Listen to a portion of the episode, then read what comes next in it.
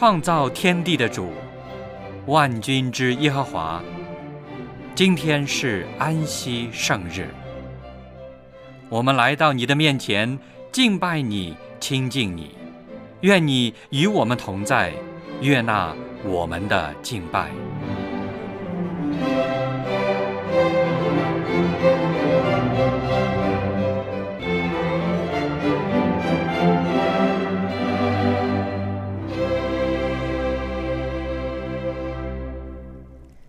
各位弟兄姐妹，亲爱的朋友，主内平安。小杨在这里祝您安息日快乐。圣经诗篇一百零三篇第八节这样说：“耶和华有怜悯，有恩典，不轻易发怒，且有丰盛的慈爱。”所以。我们要常向天父上帝献上我们感恩的心，感谢他的恩典和眷顾。今天，我们就一起用感恩的心来敬拜我们的上帝。圣日崇拜现在开始，请打开颂赞诗歌，一起来唱赞美诗第一百六十六首《至宝佳音》。Thank you.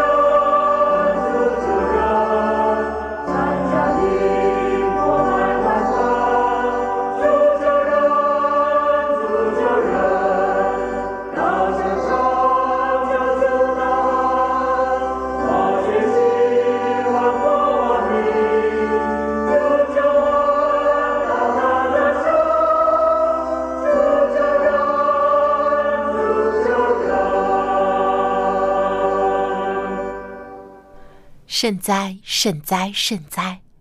圣父、圣子、圣灵三位一体、独一的真神上帝，感谢您带领我们平安进入安息圣日。主啊，您的恩典从没有离开过我们，虽然有时我们会遭遇艰难困苦，但是主会操练我们的信心和意志。让我们学会依靠和仰望您。求主看顾身体软弱的弟兄姐妹，心灵忧伤的也求主安慰和帮助。愿主悦纳我们今日的崇拜，奉主耶稣基督的名求，阿门。接下来是读经的时间，请打开圣经，翻到。约翰福音十四章一到三节，以及使徒行传第一章十到十一节，还有马太福音二十四章四十二到五十一节，我们会用起音的方式来朗读这几段经文。基督复临，你们心里不要忧愁，你们信上帝，也当信我。在我父的家里有许多住处，若是没有，我就早已告诉你们了。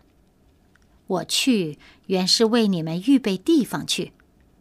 我若去为你们预备了地方，就必再来接你们到我那里去。我在哪里，叫你们也在那里。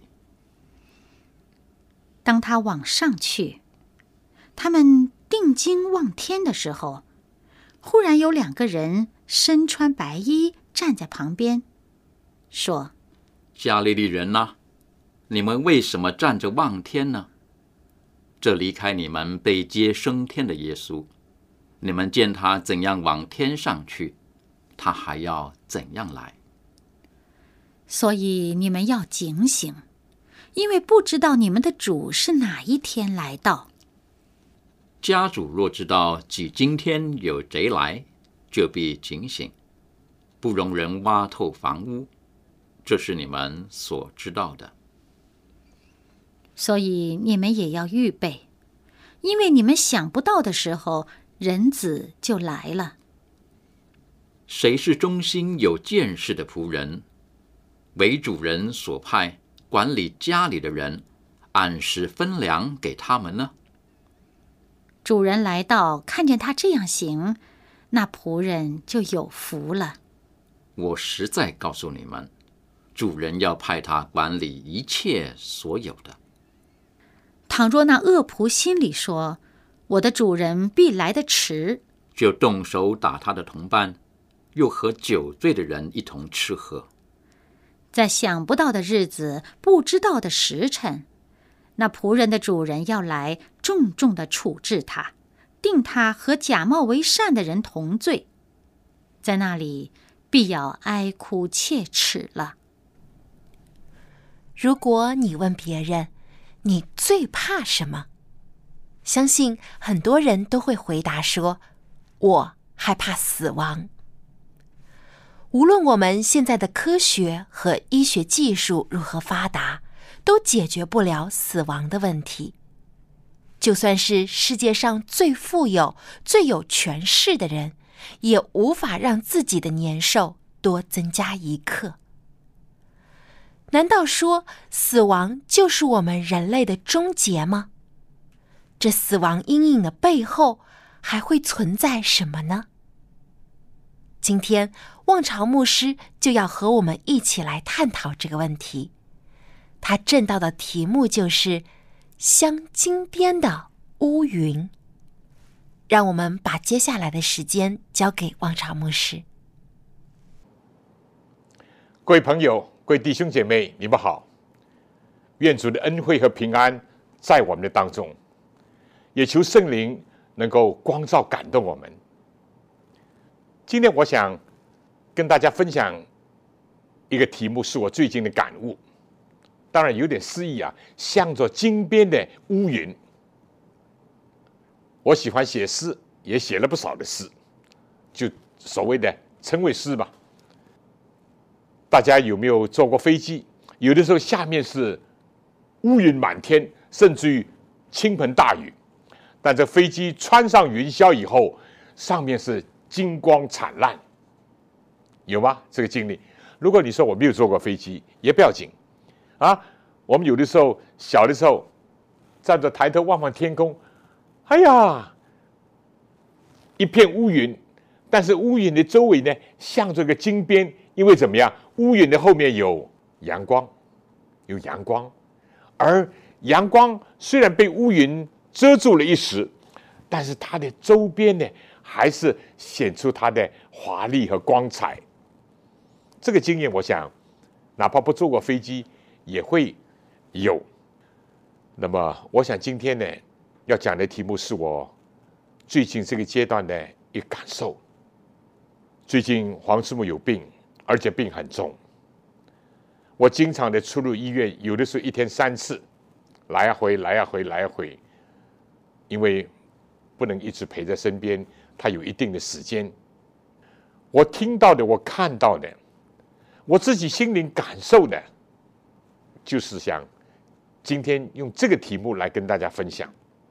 我想第一段圣经是《传道书》第九章。第五节第一句话：活着的人知道必死，我把它定在一个小题目，就是这是现实。活着的人知道必死。我们知道啊，大家都听说了，中国古代的秦始皇是吧？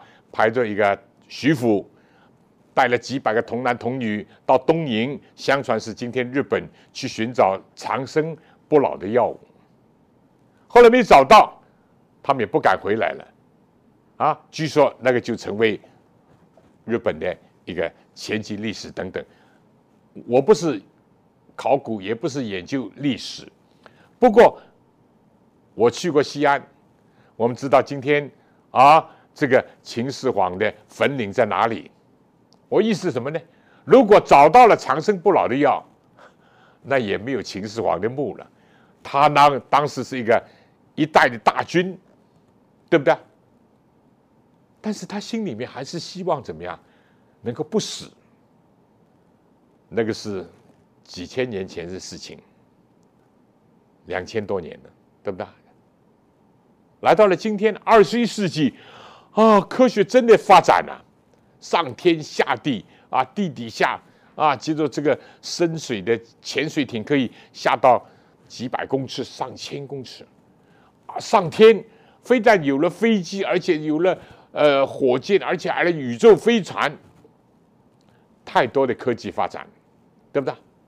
而医学，你也不能不承认，由于医学的不断的钻研、不断的呃发现，人的寿命也延长了一点。但怎么样？活着的人知道必死，寿命最多是长一点或者短一点。有一度我读中学的时候。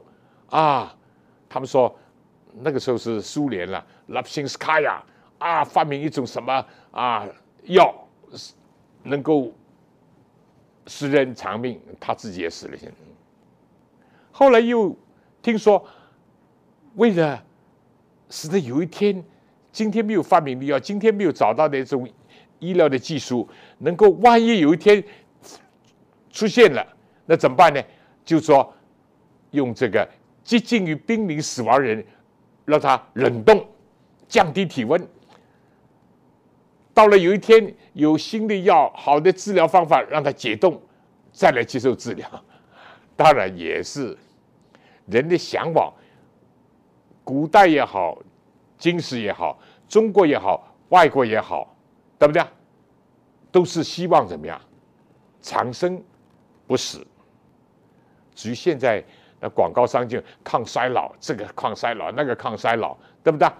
啊，很多药物，有的可能有一点点作用，有的这个健康食品有一点点帮助，但是很多都是宣传广告。但是反映一个心理，就是说人希望不衰老，人希望不生病，人希望不死。但是生老病。死，这个铁的规律，这个枷锁还没有人能够突破。你不得不承认，这是一个现实。活着的人知道必死，必死无疑。所以有的时候我就说：“哎，你叫人先生，其实他应该先生的一般是先死。当然，我也讲过，就说啊。”这个白头送黑头的事情也有，但一般的讲，先生的就先死了，早生的就早死，生老病死。有的时候我们看电视啊，或者是看这个啊，某个人法官宣判了，某某人某某人死刑，哇，这个人当时一呆，有的脸色变白，有的甚至于当时就昏倒了。但是再听下面呢，缓刑两年。哦，又好了。那看到这新闻的时候呢，我就想到，我们其实每一个人都是判了死刑的，不过是也都是缓刑，有的缓的多点，有的缓的少点，有的缓三年，有的缓五年，有的缓十年。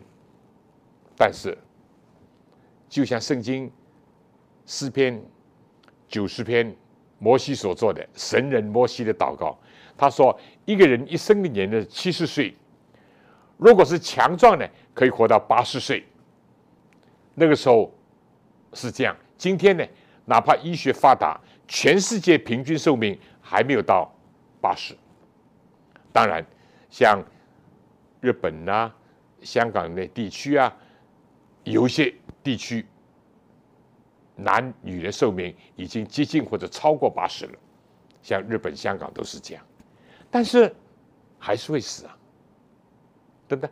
圣经里面，哪怕回到圣经吧，对不对？圣经里面有什么人不死的？哦，有人说以诺，对，以诺与上帝同行三百年，他就被接去。这圣经的话，没有尝过死味，没有见过死，只是他被接去之前呢，已经先得了上帝喜悦他的名证。还有谁没死的？伊利亚，圣经讲，上帝爱他的仆人，尽管他有软弱，但是他一生跟假神巴利搏斗，一生侍奉主。上帝要拣选他做一个将来活着变化升天人的一个代表，所以他是坐着火车火马背脊升天的，他也是。还有谁没有死过啊？好像就没有了。其他的，哪怕是耶稣在世上复活的人，也还是死了，对不对？没有尝过死味的，好像就这么两个。摩西也是死了以后才复活的，啊，耶稣钉十字架有一班人坟墓里面出来，但都是尝过死味的。所以活着的人知道必死，明白这个道理重要不重要？我自己感悟到很重要，很重要。如果想到自己的亲人会面临死亡的时候，但更加不要讲到如果没有信仰，想到将来自己也要死的时候，心态不一样了，真的不一样了。但如果你想到活着人知道必死，不认识善人恶人，不认识甚至于信的人，或者更加不要讲不信的人。我就想到，二零一五年是我们教会的创办人之一怀仁姐妹安睡一百周年，我就想到第一个把福音的信息、三天使信息带到远东来的拉路爷爷，他是怎么样？已经安睡了一百一十年有多了，他的墓地还在。香港跑马地，当我每次去到那里，或者带着外宾、带着客人去的时候，我心里有一种说不出来感觉。但是当我一想到华人也好，拉鲁爷爷也好，我们教会那些我熟悉的那些牧师啊，李思贵牧师啊、柯牧师啊等等等等，都安睡了。你说了解？接受这个现实，对我们有一种释放。因为自从罪进入世界，罪的工价乃是死。亚当夏娃不听上帝话，吃日子必定死。他们想活，还非常想活，想活得跟上帝一样，受了撒旦的欺骗，结果是死。活着的时候见到亚伯被该隐杀死，对不对？最后自己衰老。要离开世界，哪怕是最长寿的马土沙拉，啊，就是挪亚的前一代，马土沙拉九六九岁也死了。中国相传的彭祖八百岁也死了。现在所谓的人岁不过是一百一十几、一百二十几啊。我上次在救护车里面啊啊送黄师傅到医院去的时候啊。另外有个老太，我说老太，我问他的亲属，他几岁啊？大概八九十岁。哦，他说这是我的外母，一百零四岁，一百零二岁的还上电视啊，人家采访他，但是今天已经可以说是离生命的终点不远了。活着的人知道必死，对我们有没有好处？有好处。除了刚刚带来一种疏解、安慰、释放的信息，因为我们活在这世界一定会死，啊，一定会死，必定会死，除非是耶稣再来的时候，我们有一批人是活着建筑，否则他都要死。另外有没有好处？有好处。如果世界上你看见到有一些是穷凶极恶的，有些强横霸道，有的是专制独裁，有的是善人不眨眼的，等等等等，好像不可一世。但你想到，他既然成为人，他必定要死。有一天什么都要放下，什么都要离开他，对不对？这又是一个信息，我们要认识这现实。我但愿更多人能够理解这个现实，我们就把我们的短暂的、有限的生命做一个什么有价值的投资。不要以为不会死的，哎呀，赚了还要赚，他多了还要多啊，不会死啊，会死，对不对？也不要有人尽想扩展自己的地皮啊，啊，扩展自己的这份呐，啊，越多越好啊，或者等等，或者占有越多越要死的，这个又是一个信息。活着人知道必死，死后且有审判，这是新约圣经所讲的啊。我们如果认识这个现实，对我们是一个疏解跟释放。因为想到我们许多的先贤，连的主耶稣在世界上都经历过死亡。另外呢，我面对很多不理解的问题、不了解的现象，看到不公不义啊等等，想到他们也会死，也必定死。我们有些重担、有些疑虑也就消除了。这是一个叫现实，第一个叫现实。第二个呢，我想用两个字概括，是第九章第五节的下半句：死了的人毫无所知，也不再得赏赐，他们的名无人纪念，他们的爱、他们的恨、他们的嫉妒早都消灭了，在日光之下所行的一切事上，他们永不再有份。活着人知道必死，这是个现实，没有人能够否定这现实，除了极少的例外。过去的。我提过了，将来的耶稣复临的时候，一批人。第二个呢，这是一个事实，死了人毫无所知。我们知道，希伯来人的宗教旧约圣经里面从来没有什么灵魂不死的这个概念的。但是呢，今天许许多多的人，我们知道，所有的差不多宗教，除了犹太人、希伯来人宗教。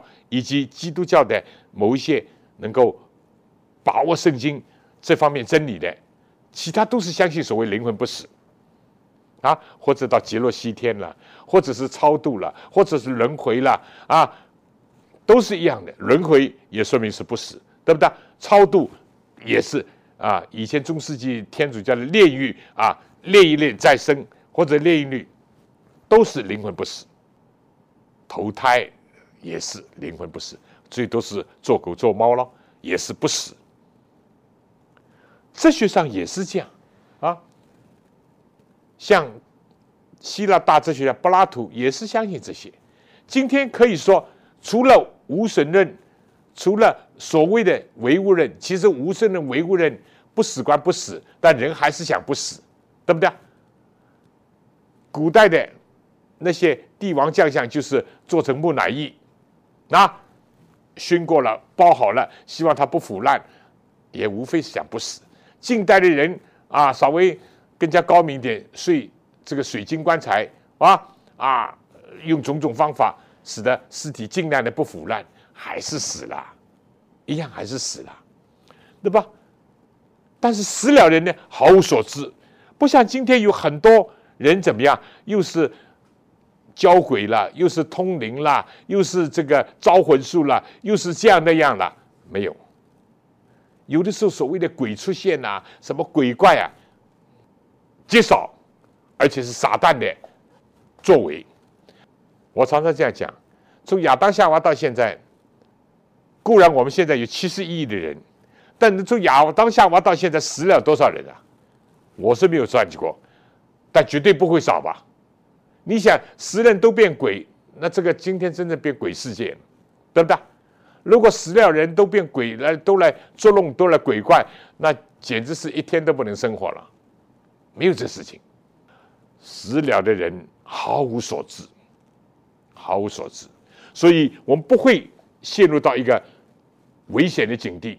我看过一本书是法国的大科学家居里夫人的女儿所写。居里夫人呃发明镭啊等等等等，是一个得到两次诺贝尔奖金的女科学家。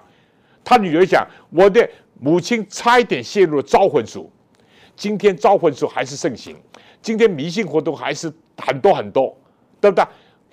很多电影做鬼怪的电影啊，这个又是鬼出现了，又是跟僵尸约会了，什么什么莫名其妙。”死了人毫无所知。那么，这个事实又给我们一些什么正面的教训呢？就是活着的时候，当我们还活着的时候，我们应当做的事情快点做，应当有的爱多一点纷争。因为这里讲死了以后怎么样？他们的爱、他们的恨、他们的嫉妒，早都消灭了。在日光之下所做的一切事情，他们永不再有份。中国话不是讲吗？是吧？生前不孝，死后扣零钱。生前的不孝顺父母，死了以后的哇啦哇啦的扣啊！在当时耶稣时代，犹太也是可以请一半有钱请多的人来扣，扣的越响越越越这个，就说明越有钱越越孝顺啊。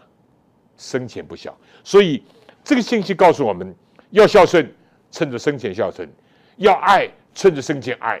有些东西当恨我的，趁着生前恨我，死了以后你有些罪恶应当恨我，对不对？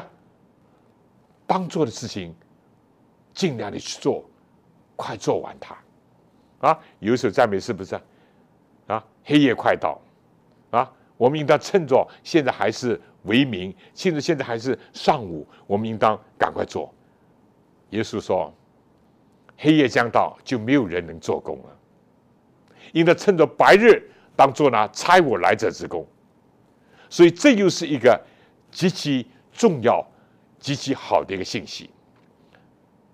有没有记得什么是我们的现实？活着的人知道必死。什么是事实？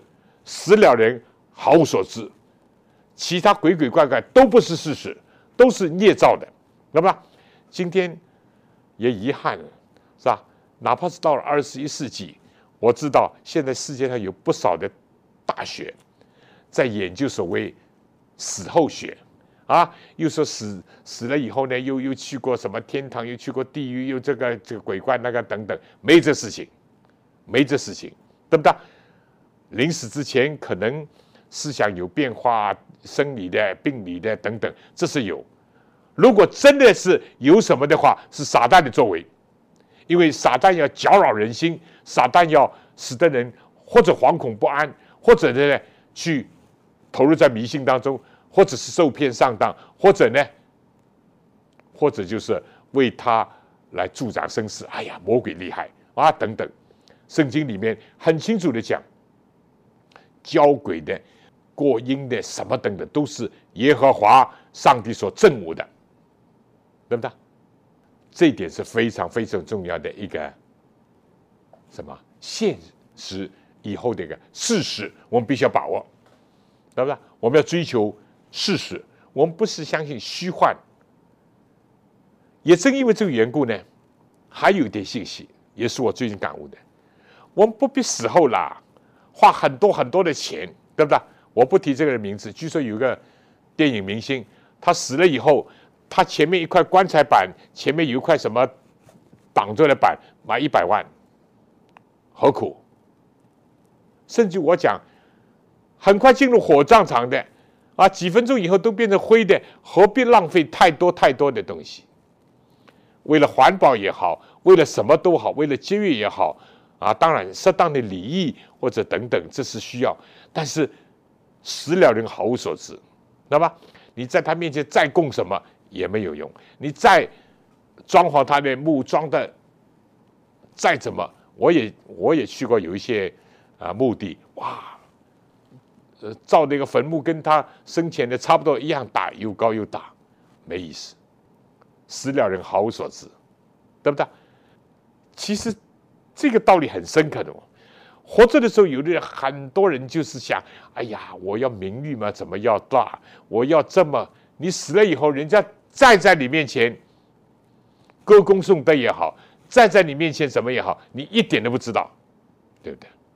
所以这是一个怎么样，在现实以外的一个事实，我们必须要把握。圣经是否定所谓灵魂不死的，对不对？人的生命离开了身体，生命就归还给上帝，身体就出土就归于土，啊，所以要做什么应当做的事情，就趁着活着的时候；要爱什么人，就趁着活着的时候爱；要完成什么上帝工作，就趁着我们还有一点生命的时候，我们就去做。死了什么也不能做，啊，好了，第三个呢，我想启示录。啊，我们如果讲到不讲耶稣了，就是一个大错误，对吧？整个的圣经的中心就耶稣，整个我们的人类的希望就在于基督，对吧？第三，我要讲一个真实，第一是现实，第二是事实，第三是真实。启示录第一章，当时耶稣的所爱的一个门徒。使徒约翰为基督的缘故，为上帝的道以及为上帝的国度，在耶稣基督的患难国度忍耐里面一同有份的，他被流放在拔摩岛，今天的爱琴海的附近，一个荒岛，一个专门关押重刑犯人岛。其实他就是为了传道，对不对？年老孤独啊，环境恶劣。但是呢，耶稣基督向他显现。第一章十七节，约翰自己写道：“我一看见，就是看见耶稣，就扑倒在他的脚前，像死了一样。他用右手按着我说：‘不要惧怕，我是首先的，我是幕后的，又是那存活的。我曾死过，现在又活了。’”只活到永永远远，并且拿着死亡和阴间的钥匙，所以你要把所看见的和现在的士兵将来必成事都写出来。我说这是一个真实，真实。近来我的信仰越来越趋于，如果没有耶稣，我觉得我的信仰真的很空泛，很悬。有了耶稣以后，帮我更具体一点认识的稍微多一点点，我也只能承认说多一点点。我就说人可以虚谎，这个世界说谎的太多了啊！甚至于有一个人，那当然我不提他的名字。有人说不说谎做不了大事啊！德国以前的宣传部长，对不对？就说谎言说一百遍也变真理了。今天什么都假，这样假那样假，虚谎的事、虚谎的人、虚谎的假的东西太多太多了。可能在我们人生当中，我有的时候被人家批评说，啊，有的时候我的心太软，常常容易受骗。我也真的是给一些人骗过，这是事实。但是，我读圣经也好，在我信仰历程也好，我持定一个。人可以虚谎，人可以欺骗，但是耶稣基督从来不说一句谎言。耶稣说：“你们话是就是，不是就不是。若再多说，就出于那恶者。”耶稣就讲：“我实实在在告诉你，这是他最喜欢用那句。”希伯来书讲，耶稣的很多的名字，他有个名字叫阿门。启示录里也讲，那位阿门的，阿门什么意思啊？就是说实实在在。就是就是这样，广东人就说“诚心所愿”，就这个意思。耶稣基督的话就是这样。耶稣最后对门徒不是这样讲吗？你们心里不要忧愁，你们信上帝也当信我，在我父家里有许多的住处啊。若是没有，我就早已告诉你们了。耶稣从来没有半句的虚谎。我记得二十世纪的著名的护教学家，也是一个学者，也是一个终身教授，牛津大学啊，这个他怎么讲？他就说，他本来是一个无神论者，啊，后来成为一个高举维护基督的那一位。他就说，耶稣如果要么是骗子，要么是疯子，否则就是神子。他用这个排除法，耶稣绝对不可能是骗子，耶稣更加不是疯子。那么，唯有耶稣是神的儿子。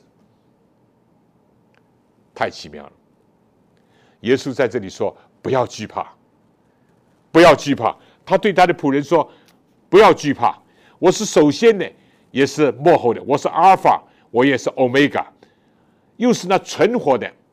但是呢，耶稣说：我曾经死过，现在又活了，只活到永永远远，并且拿着死亡和坟墓的钥匙。阴间这个字翻译的不大好，对不对？坟墓的钥匙。”耶稣死过，现在又活了。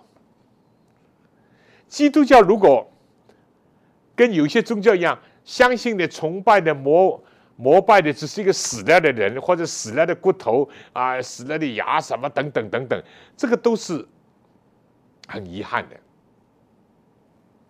我们所信的是为活着的基督啊，他活在每一个信主的人心中。他也活在教会的历史当中，他更掌握着一切的发展变化。耶稣说：“我曾经死过。”这句话太好，太好。但是呢，更好的说，现在我又活着。最好的话就是说，我要活到永永远远。所以希伯来书第七章二十五节说：“凡靠着他。”进到上帝面前，人他都能拯救到底，因为他是长远活着，替他们祈求。祭司是为人代祷的，大祭司在上帝面前啊，在代表人向上帝祈求。但大祭司亚伦也死了，对不对？耶稣基督是活到永永远远，活到永永远远。我们有这样一位主，而且这位主。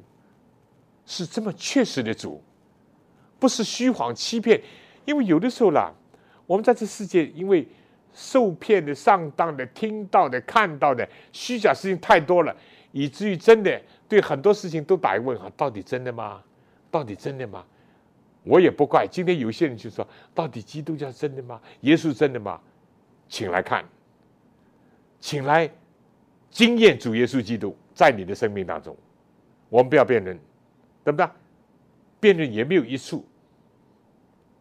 要你去尝尝主恩的滋味，便知道他是美善。投靠他的人有福了。约翰，你可以想象，如果当时他这么年老、这么孤独，人家把他丢在这孤岛，与世隔绝，与教会弟兄姐妹的交通断绝。看来他是独生的，没有子女的。如果是没有信仰，没有主耶稣向他，也说明耶稣是爱他的极点。因为复活的主，因为天国的君王，像一个孤独的在拔摩岛一个流放的一个仆人，向他亲自显现。啊，我写过一首短诗啊，Patmos，巴摩，and Paradise。就是乐园，哦，天国的乐园向他展开。最重要一句话，耶稣第一句出口的话说：“不要惧怕。”人都惧怕，我我不相信有人说我不怕死。人不喜欢死亡。当然，如果为了真理、为了正义、为了爱，那有的时候是可以不怕死，也应当不怕死。但我们人有软弱。有的时候往往只会讲，啊，彼得不是这样吗？哎，我就是跟你一起死，一起坐牢都没有问题。一个小侍女点点他，他就否认住了，对不对？很多都是这样。你看这个怀仁写的《善恶之争》里面，啊，胡斯跟耶罗，他们是一对好朋友，啊，胡斯被捕的时候，叫他说：“你不要来看我，不要来看。”耶罗还是要去看他。他说：“我不怕，我不怕。”但是抓住了，抓住了，有一度放他在一个苦牢里面啊，深井里面，他也害怕死。不过他后来悔改，所以我们不要随便讲我不怕死，不要随便讲这个。人不喜欢死亡，人也不应当欢迎死亡。所以基督教不追求殉道者的冠冕。有人说：“哎呀，你有什么了不得？殉道最好。殉道是一种恩赐，寻道也不是个个人做得到的，用嘴讲没用的。但耶稣基督是位复活的主。”我曾死过，现在又活了，而且活到永永远远，拿着死亡和坟墓的钥匙。耶稣为我们封闭了坟墓，打开了乐园的门户。耶稣以死废掉死，这是一个确实。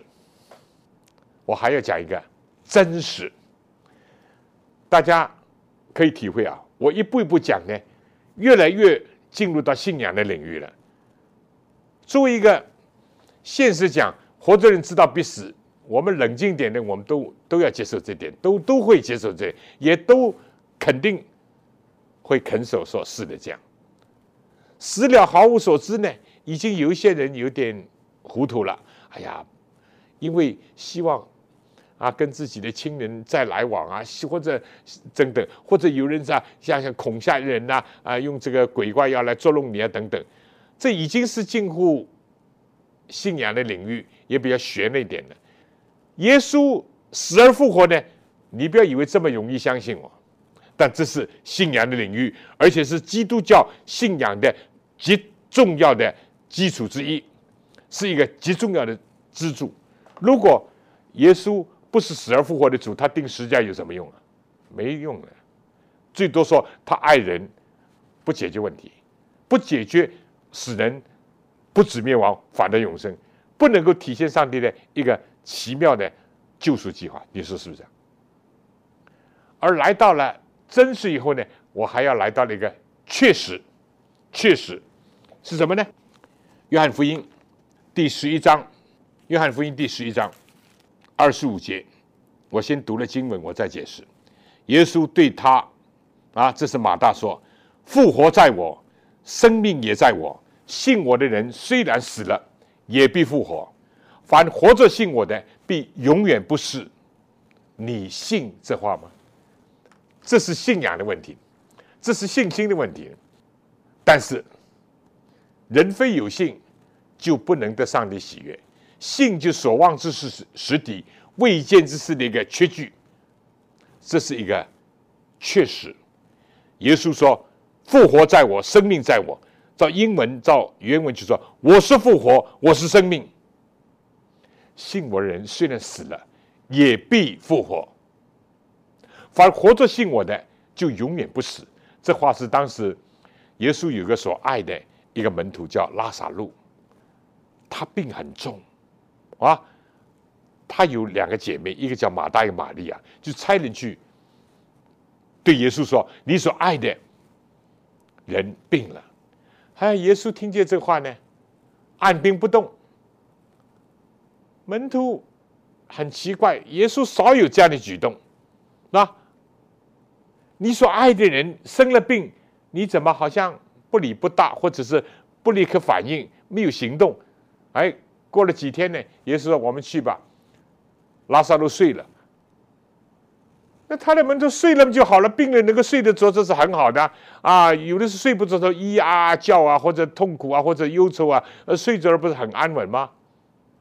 耶稣这话其实说是指着他死了，因为基督教给人一个重要的、宝贵的安慰的信念，就是说死亡只是一个安睡，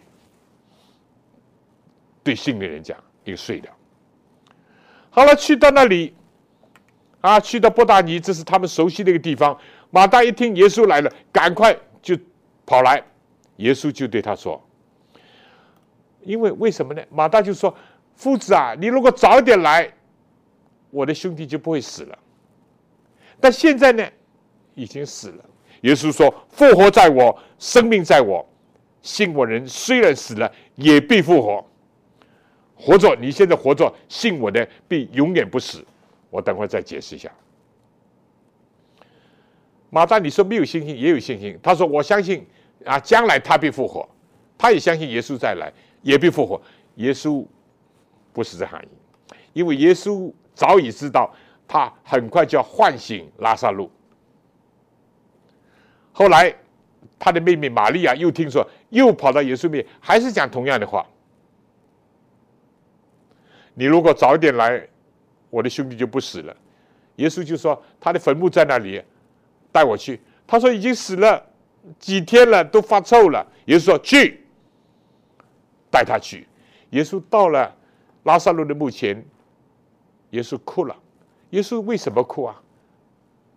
不是单单人情的啊，他爱拉萨路，他看见马大玛利亚哭得很伤心，他是为人的心刚硬，因为他很知道拉萨路很快就要被他唤醒。但是那些看见的人，有的非但不信，有的还要连拉萨路、连耶稣一起怎么样除灭，一起杀掉，可以不影响他们的权势地位，或者是罗马人对他们的信任。他痛心的就说：“这般眼见耶稣叫拉萨路复活，这种大神迹的人，心里还刚刚硬，到了。”公元七十年，耶路撒冷毁灭的时候，都要死在罗马人的手下，也是为他们难过，为他们的硬心痛心而哀哭。今天我虽然不是主要讲这个，后来耶稣叫拉萨路出来，那绑住他手脚的裹尸布都松脱了，拉萨路复活了，出来了，而且拉萨路为耶稣做见证。这是一个确实。我们知道，耶稣在世界上，在圣经里面是记载三个人复活：一个是拉萨路，他所爱的；一个是耶罗的女儿，耶罗是当时的堂主任，管会堂的一个女儿，小女儿；还有一个是拿因城寡妇的一个儿子。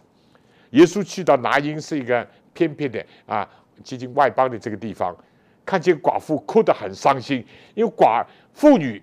已经地位低，寡妇那更低，而寡妇一个独生儿子死了，那更惨。耶稣动了慈心，按住这个杠头说：“叫他复活，把他活生生的交回给这位泪流满面的一位母亲。”圣经这记载这三桩，我心里面想：如果耶稣叫当时所有死人都复活，我相信耶稣肉身的父亲约瑟也是死了，因为圣经后来就没有记载。那那个时候也没有棺材店了，也没有这个什么墓地啊，什么墓园都没有了。不，耶稣就是这三个，但是很奇妙，这三个里面呢，有男有女，啊，有年纪大的，有小孩，有怎么样？担任圣者的管会堂呢，有做一般的工作，有耶稣所爱的拉萨路，也有耶稣根本说不定从来不知道的一个寡妇的儿子，有犹太人，也有外邦人，拉因城。有代表代表性，耶稣基督第一次来到世界，不是使所有肉体死的人都复活，但是耶稣拣选这三个，叫他复活，就象征着预表着将来男女老幼，犹太人非犹太人，担任圣职的不担任圣职的，爱耶稣的，甚至耶稣以前不认得的，信他的都会复活，反活着。信我的必永远不死，什么意思？因为耶稣说拉萨路的死是睡了。基督徒圣经里有个很美妙的一个概念，就是基督徒只是安睡。好了，现实活着人知道必死，事实死了人毫无所知。我们要确定真实，耶稣曾经死过，这历史有记载。也是复活，这是我们的信仰，也有今天的印证。确实就是怎么样？将来凡是死了的，在基督里面睡了的人，都必复活。而且《帖撒罗尼迦书》第四章第六节特别动人。耶稣基督将来复临的时候，第一件来到的事情，还不是叫活着人变化升天，叫他们改变。不，先要唤醒那些睡在坟墓里面。保罗说：“我们这些活着还存的人，并不能在他们以前。耶稣先要叫醒他们，多么美好！这是我这阶段思考的、领会的圣灵的光照。乌云、疾病也好，衰老也好，更不要讲死亡啊！有人讲人生有两个痛苦，一个生离，一个死别。”有人甚至说，生离是半个死亡，那死亡就是死亡，很痛苦，对不对？但是，希望这些圣经，这个信仰，能够成为一个镶着金边的乌云。你在世界上，你以后还是看得见战争也好，自然灾害也好，人间的罪恶也好，等等也好，还会有很多很多人死在我们眼前，在我们的耳闻目睹，或者是。甚至自己感受，但是有个金边，因为乌云背后有阳光，耶稣就是生命的光，这个生命就是人的光。当我们能够有这些的时候，我们能够穿透乌云，或者哪怕乌云要挡住我们的视线，我们还看见周面的光彩。不，最后我还要加一个诚实。我最近实习的祷告，我说主啊。我信，但我信不够，求你补足，求你帮助。传道用口讲很容易，劝人有的时候也不是最难。但是当一个人来到一个生命的某一个阶段，或者经历某一些事情的时候，会认识自己更深。我求主生给我这个软弱的人，怜悯我。我也更加求主生给在座的每一位朋友，我们的弟兄姐妹，愿神慈恩。非常感谢望潮牧师的分享。启示录第一章十七到十八节，主耶稣这样说：“我是首先的，我是末后的，又是那存活的。我曾死过，现在又活了。”直活到永永远远，并且拿着死亡和阴间的钥匙。死亡虽然可怕，但是我们知道谁才是掌管生命的主，他就是那乌云背后的太阳。黑夜过后，必定就是黎明。最后，让我们打开颂赞诗歌，一起来唱。第五百三十七首，日光照我心。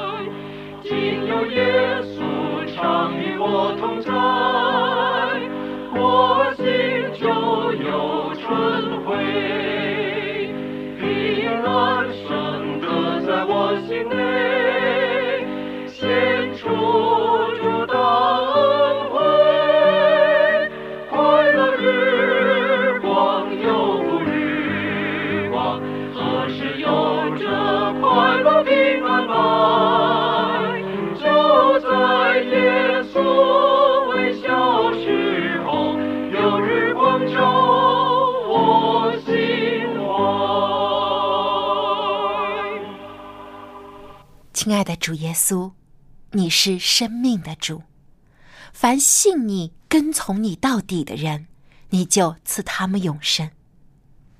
主啊，我们愿意一生都跟从您。愿天父的慈爱、主耶稣的恩惠、圣灵的感动，时常与我们众人同在，从今时直到永远。阿门。